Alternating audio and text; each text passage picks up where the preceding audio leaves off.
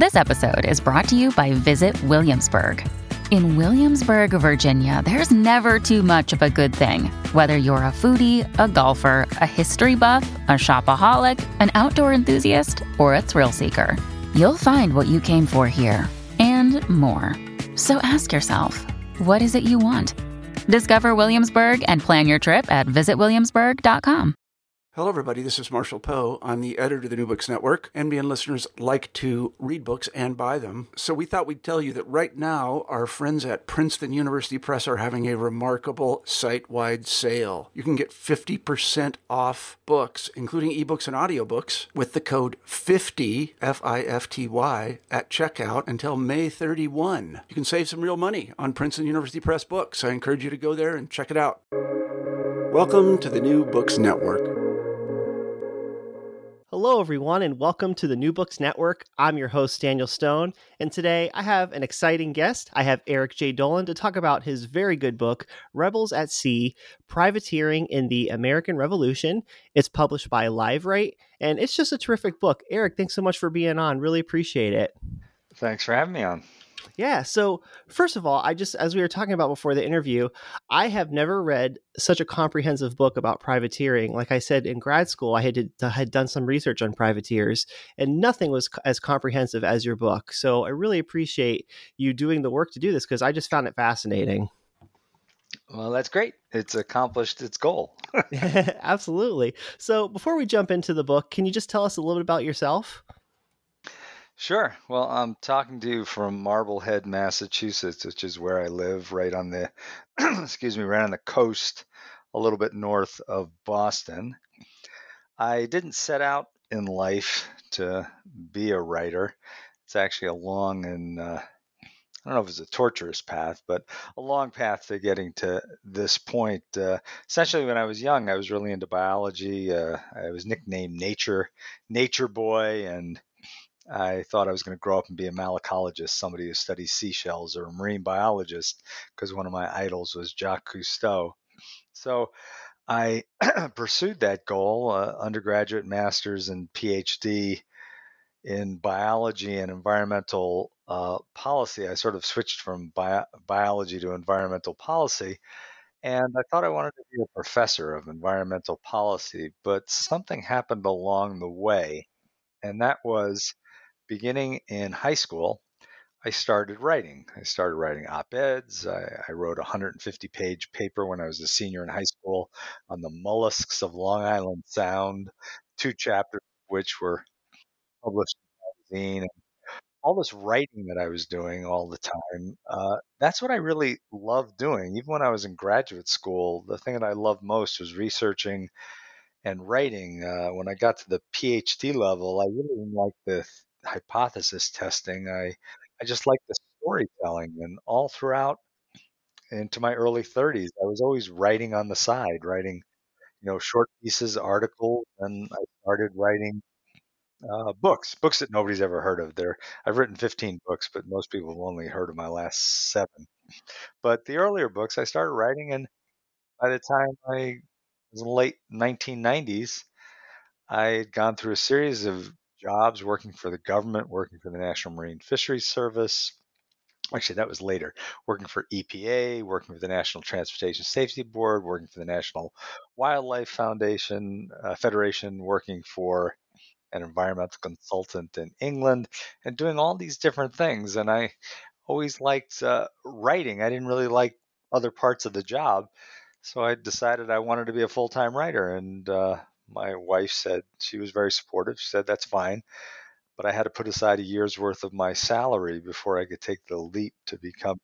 So I kept writing books, and uh, came out with a book called Leviathan: The History of Whaling in America, which was my first book with a major major publisher, W.W. Norton, which is where I am now. Liveright is a part of W.W. Norton. So that book came out. It did really well. It got me a two book contract. And then one night in the summer of 2007, my wife turned to me and said that I could quit my job and try this writing thing full time. And took me a while to screw up the courage, but I finally quit the job and I started writing. and I've been writing books ever since. I just love history. I like doing the research. I like telling stories, and I think that this is a uh, a positive story for those of you out there who want to be writers, but you haven't trained to be a writer or necessarily even have a deep background in the subject you want to write about. I'm not a trained historian. I am an historian because I tell I write books about history, and I've received my books have received academic awards, including popular awards, but I wasn't trained to be an historian. The last history class I took was, uh, you know, way back in college.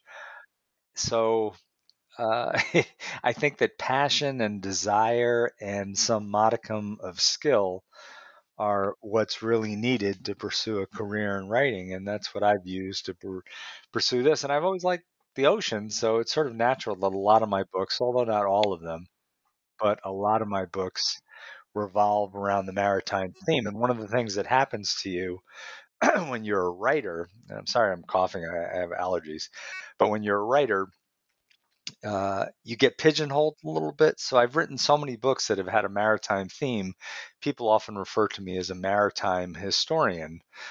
Uh, I think someday I'll I'll surprise everybody and write a book that has nothing to do with the ocean. But uh, I, I, like those stories. I, there's something about the ocean that's always drawn me in, uh, even though I'm not a sailor. But I spend a lot of time looking at the ocean, being on the beach, uh, swimming in the ocean, and thinking about the ocean. So it, uh, it, it works for me to write books that have a maritime theme. So that's sort of the short, believe it or not, the short version of how I uh, became a writer. And I'll add one other thing since I, when I do podcasts, I often get feedback from people who are interested in writing or at least want to understand about the writing process. And I guess I want to say two different things. One is that writing is like any other job. If you're going to do it well, you've got to put your mind to it and work hard. This is the hardest job I've ever had, but it's the most satisfying job I've ever had. Uh, the other thing is you have to embrace failure. I, I, there are I'm sure there are some writers out there that are overnight sensations right from the get go. I don't know them. And most of the writers that I know are people that worked for many, many years and have many, many rejections before something finally clicked and then they were able to have a career, which is something that very few writers are able to have. Most writers either have another type of job or just doing it on the side. So I consider myself very fortunate to be in this position, but I also realize that it could end if people stop buying my books, and that's that's the end of it. And I have friends who are very good writers who started out with major publishers, and their books sold worse and worse over time, and they ultimately uh, had to stop being full time writers or they had to go to some other uh, avenue to do their writing. So, anyway, that's enough about me and my background. no, that's no, that's a great story. Yeah, it definitely is. Uh, it's it's definitely encouraging to hear. And I think, I mean, I'll speak for myself from reading your book. I think the one thing uh, after reading Rebels at Sea was that you know, it's a, definitely a scholarly book, but it's a very approachable book. It's something you can just pick up and start reading and then get engrossed in the story. And I think that's just the best way sometimes to tell history is, you know, a lot of historians, uh, and, and, and, it's not a bad thing, but they can get lost in the weeds of analytics and sometimes lose sight of the narrative. Where I feel like you've balanced both very well, and it's a very oh, approachable book. Well, thank you. That's, I mean, that's that's my ultimate goal. I I, I want to write books that are, I mean, my target audience is me essentially. My target audience are people that don't necessarily know a lot about the topic because all my topics are basically on books, are subjects that I don't know a lot about before I start working on them. So I want to write a book that I would like to pick up and read, and I get bored fairly easily. So it has to have a strong narrative arc. It's got to pull you along. But also, I think because of my academic background, probably, I like to have some level of rigor. And I am hopeful, and I believe that most of my books have achieved this. And that's appealing both to the general reader uh, for a fun read, an informative read, but also appealing to academics. I know that a number of my books are used in college, high school, and even uh, junior high school classes.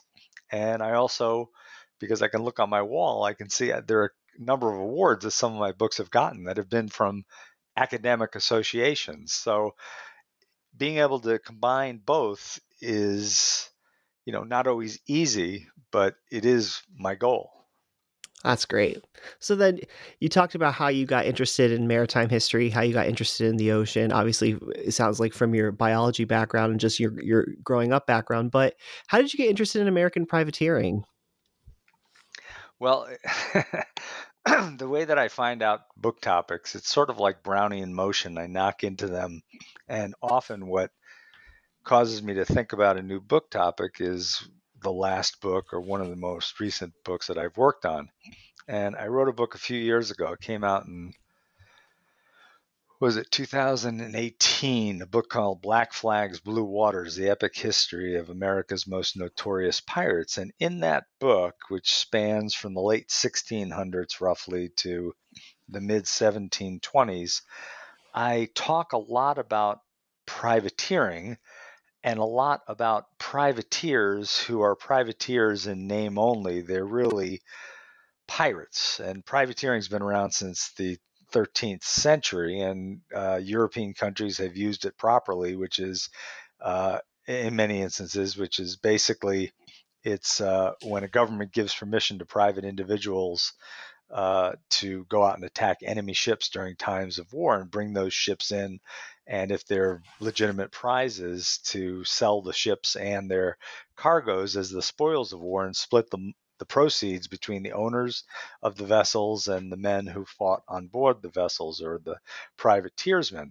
So uh, many European countries over the centuries used privateering properly, but many European countries also used privateering improperly, which is basically issuing letters of marque, these government uh, legal forms that uh, make you a privateer issuing those letters of marque when they're not at war with another country. And just basically, like Sir Francis Drake was a great example with Queen Elizabeth I.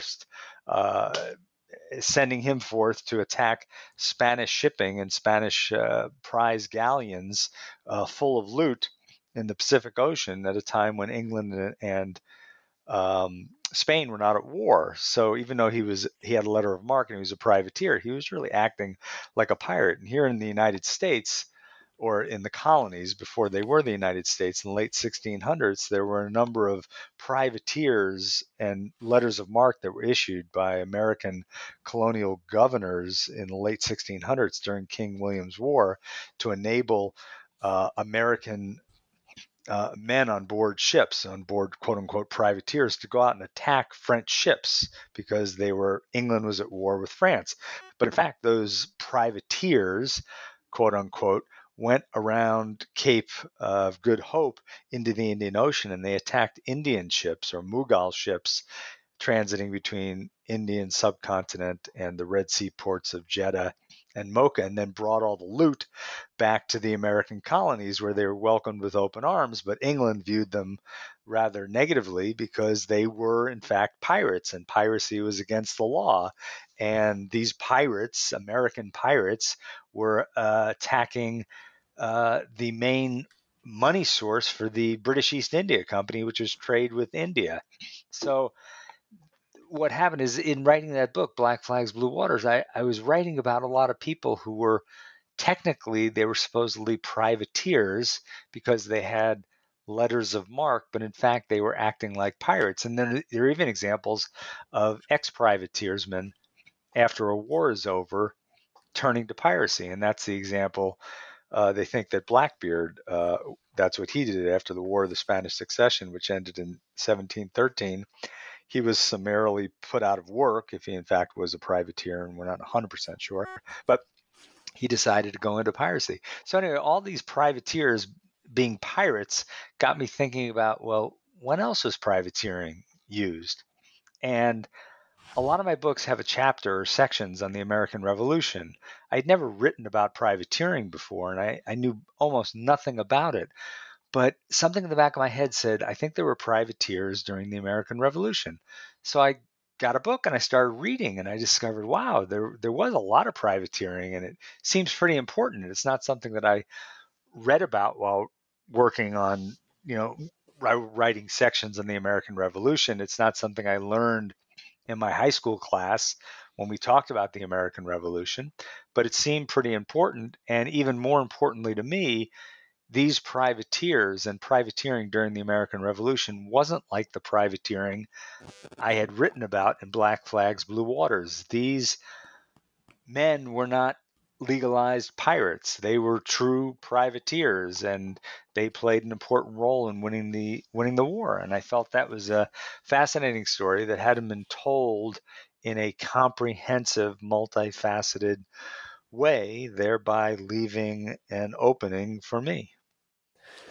Awesome. So, getting to your crux of your book, so why were privateers instrumental in the fight for American independence? Well, think about it. When the colonies decided to break free, even before they declared their independence, uh, they were going up against the most powerful nation in the world, of which they were a part, England. And England had an incredibly powerful navy, something like 270 uh, warships were available at the outset of the American Revolution. And here are the colonies that uh, have virtually no navy at all. And privateering gives them an opportunity to get a cost free navy whipped up rather fast. Now, the Continental Congress uh, had a tough time herding together or getting the 13 colonies to row in one direction. They also were not able to levy taxes on the colonies, so they had limited resources. So even when the Continental Congress decided in October of 1775 to create its own continental navy, its own official navy, that navy came to life uh, very haltingly and was not a very powerful navy. And its record during the American Revolution was pre- was not very enviable. Most of the ships were sunk or captured or returned to their owners or uh, set on set ablaze. So the Continental Congress was not. Uh, it, it did some very good things during the American Revolution, but it was not a major thorn in the side of the British. However, privateering by issuing letters of marque, you could quickly use the profit motive combined with the patriotic motive, because a lot of privateersmen, I believe, were very as patriotic as anybody else in the colonies. So you basically could tap the vessels that were already out there in the hands of deep pocketed merchants transform their vessels into privateers, and men would want to serve on those vessels because of the possibility of earning a big payday. So, in very short order, after privateering was made legal, first in Massachusetts, Rhode Island, and then New Hampshire, and then in early to mid uh, early 1776, Continental Congress allowed privateering in all the colonies. In very short order, after issuing that law, there were first tens and then hundreds and then ultimately thousands of privateers. And they did cause problems for the British. They uh, captured on the order of 1,600 to 1,800 British ships. They caused insurance rates in Britain to rise precipitously. They made people in Britain war weary of, especially of all these losses. They contributed to bringing France into the war on the side of the Americans, which was a key turning point in the conflict. On the domestic side, or the domestic front, they brought in a lot of valuable, not only ships, but cargo and money and ammunition during the war. They helped local port communities financially because these privateers had to be uh, not only manned but outfitted and supplied. So it created a little industry. And those privateersmen that were lucky enough to be on a ship that captured British prizes earned money then in turn was shared with their family and gave a jolt to the local economy. Plus, the success of privateers during the war, especially at the outset of the war, gave Americans some confidence at a time when most of the news was really bad. Uh, that they might actually win the war or that they were actually causing problems for the British. So the privateers were, as I said, a cost free navy and they were a militia of the sea. And in the absence of a powerful continental navy, privateering was our best available option to not only irritate but cause real pain in Britain. And part of the goal of any war is to cause enough pain to your enemy that they decide to sue for peace or give up. And privateers helped along that path. Uh, interesting. So, if privateering was such a valuable resource during the American Revolution, in your book you talk about that it was also considered controversial, even some among some of the founding fathers. So, why was that? Well, there are a couple of reasons. There's no doubt that privateering, because of the financial motivation uh, involved and the less rigorous uh, rules that uh, were on privateers as compared to uh, state navies or the Continental Navy, that a lot of men, especially sailors, chose to become privateersmen instead of going to the Continental Navy. So there was a drain on the resources of the Continental Navy. So that is a that was a real issue and it bothered a lot of people especially those people who were officers in the continental navy who wanted to beef up their ranks um, privateering was also a problem because it had a perception problem. As I mentioned, privateering in before the American Revolution, going back to the 1200s, there are just numerous examples of quote unquote privateers acting just like pirates. So a lot of people reflexively thought of privateers as pirates even though in this case they were not. And some people, especially the founding fathers and some of the elites, viewed fighting in the war as or, the war being propelled by what were called republican virtues, which is basically putting public need and the public good uh, out ahead of any private profit, profit or private incentives. Essentially, you should be fighting in the revolution on behalf of the colonies because it was your civic duty, not because you were going to earn money. And those people who wanted to earn money as well as fight for their country for patriotic reasons were somehow looked at as less than uh, virtuous Republicans. But the truth is, every single part of the American war effort, the Continental Navy, the Continental Army, state navies, all of these forces, none of those men would have served in those forces had there not been the opportunity to also make money.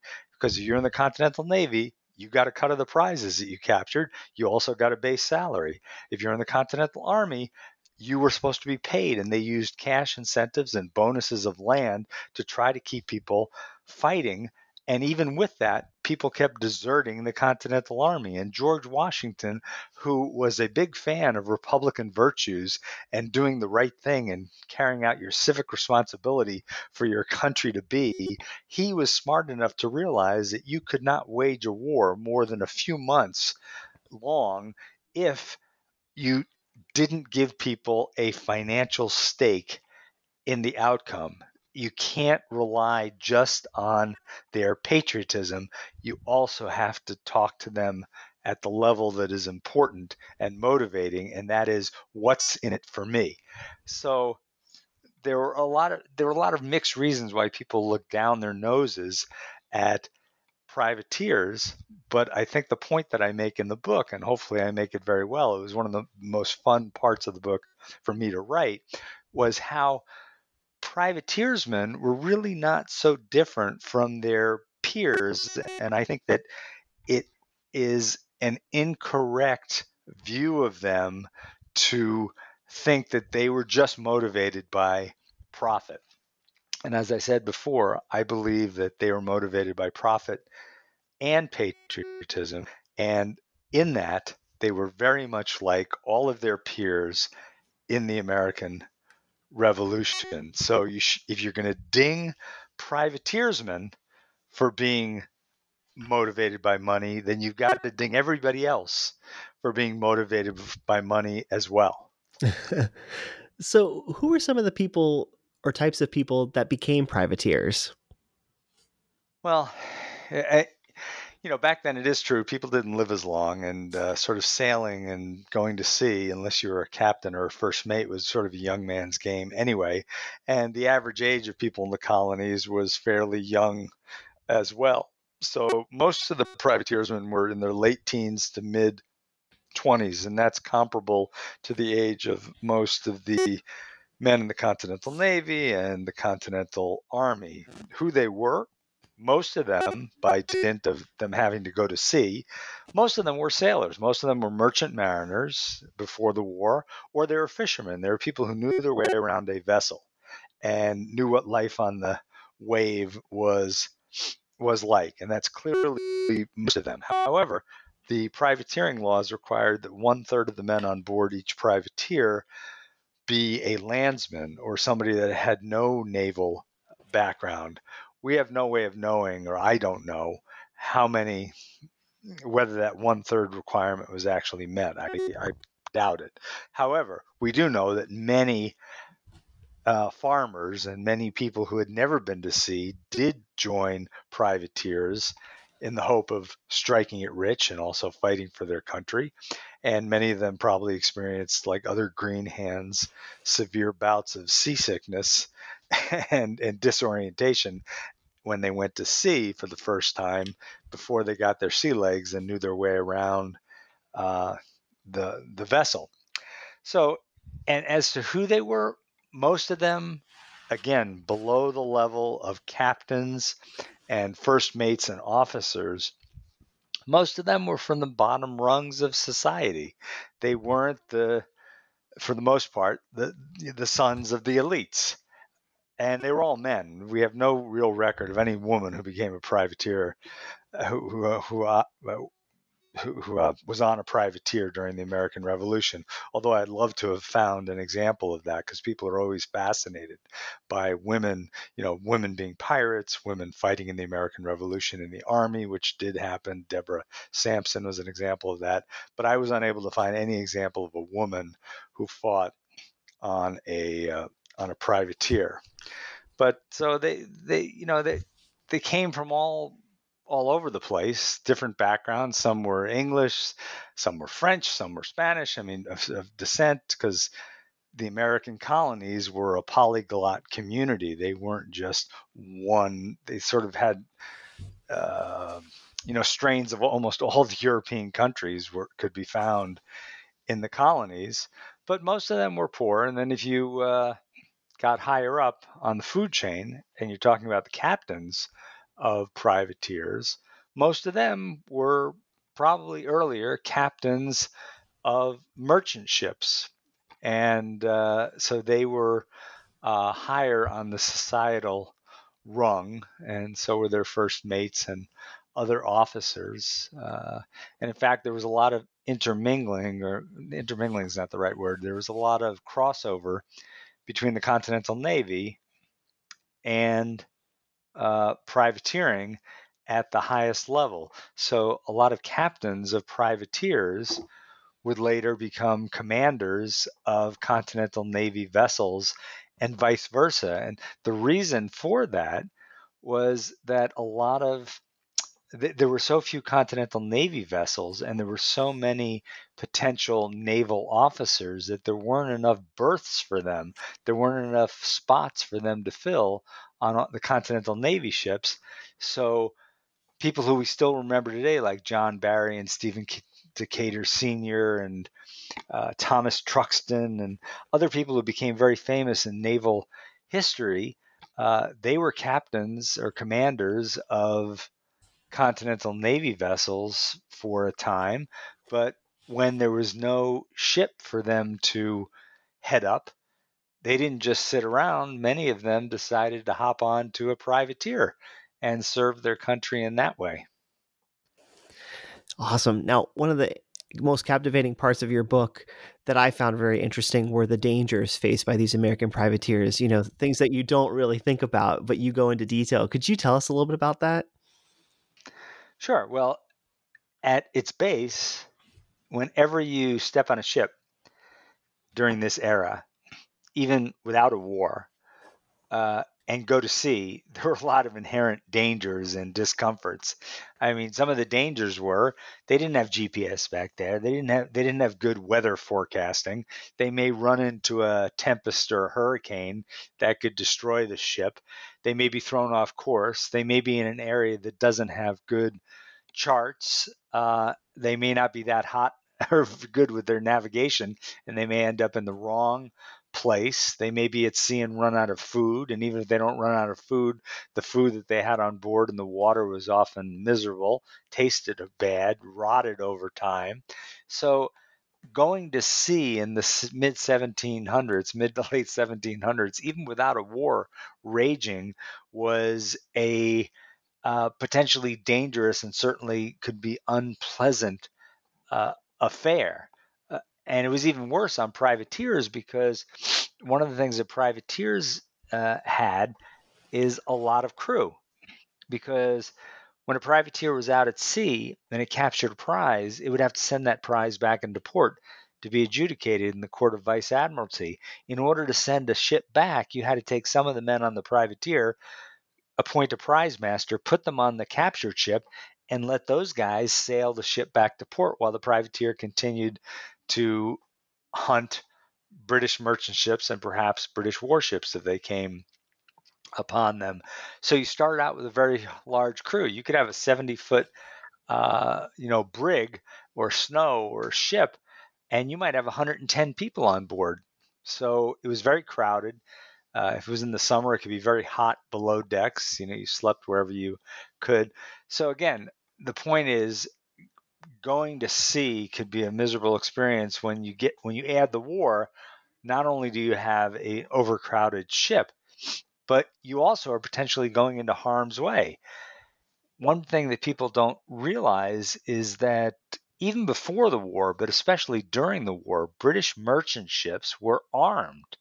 Before the war american ma- merchant ships were often armed. They didn't have heavy armaments like privateers but they could run across some bad actors on the open ocean, so they had to be able to hmm. defend themselves if necessary.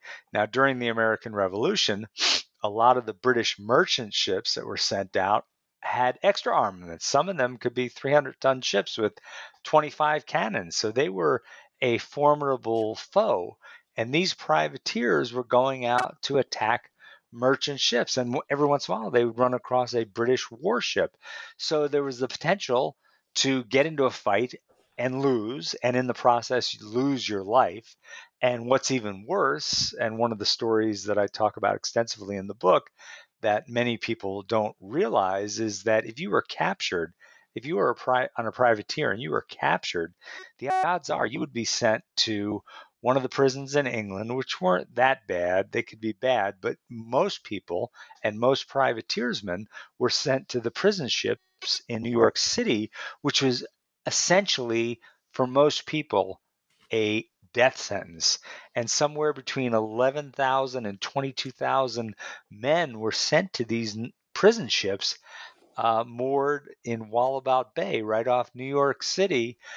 And the number of people that died was astronomical on the Jersey, which was called Hell Afloat, one of the, lar- the largest prison ship. At any one time, there were between 850 and 1,200 people on board. And every day, between 6 and 12 people died. And during the course of the war, it's estimated that 11,500 men on board the Jersey died. And most of them were privateersmen. So not only was there danger at sea if you encountered a powerful foe. And I do have a number of stories in the book about battles between uh, American privateers and British merchant ships and British warships where a number of people were killed or maimed. But not only did you face danger at sea, if you were captured, then the odds are, especially if you were a privateer, privateersman, and, and, the British hated privateersmen and viewed them as pirates, even though they didn't hang them, which is the traditional punishment for piracy. Uh, but anyway, if you were a privateersman, you'd be sent to these prison ships, which was, as I mentioned, virtually a death sentence for most people.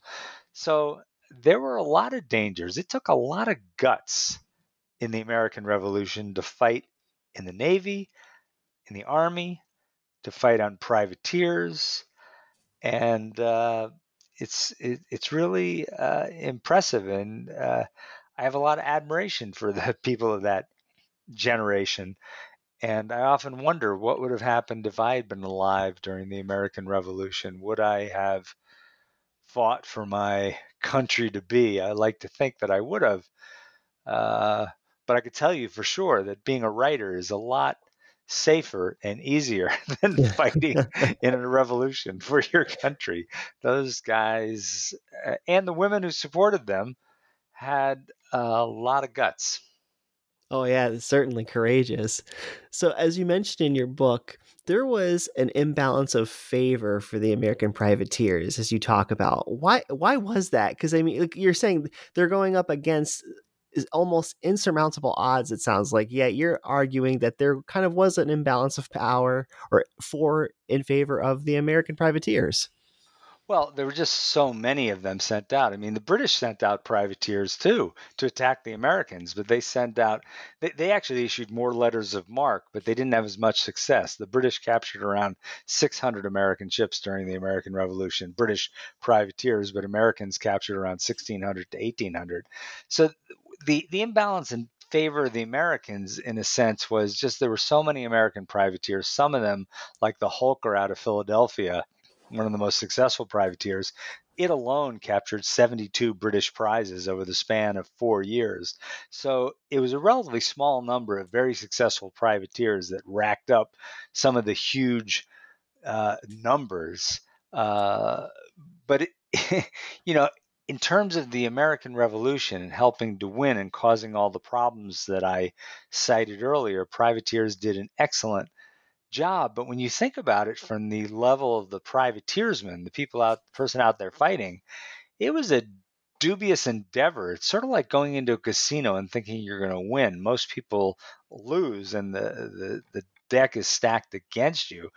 And truth be told, most privateersmen um, did not come back rich. Enough did, and there were enough successful privateers that people continued to join privateers throughout the war, and more and more letters of marque were issued, and they did a lot of damage.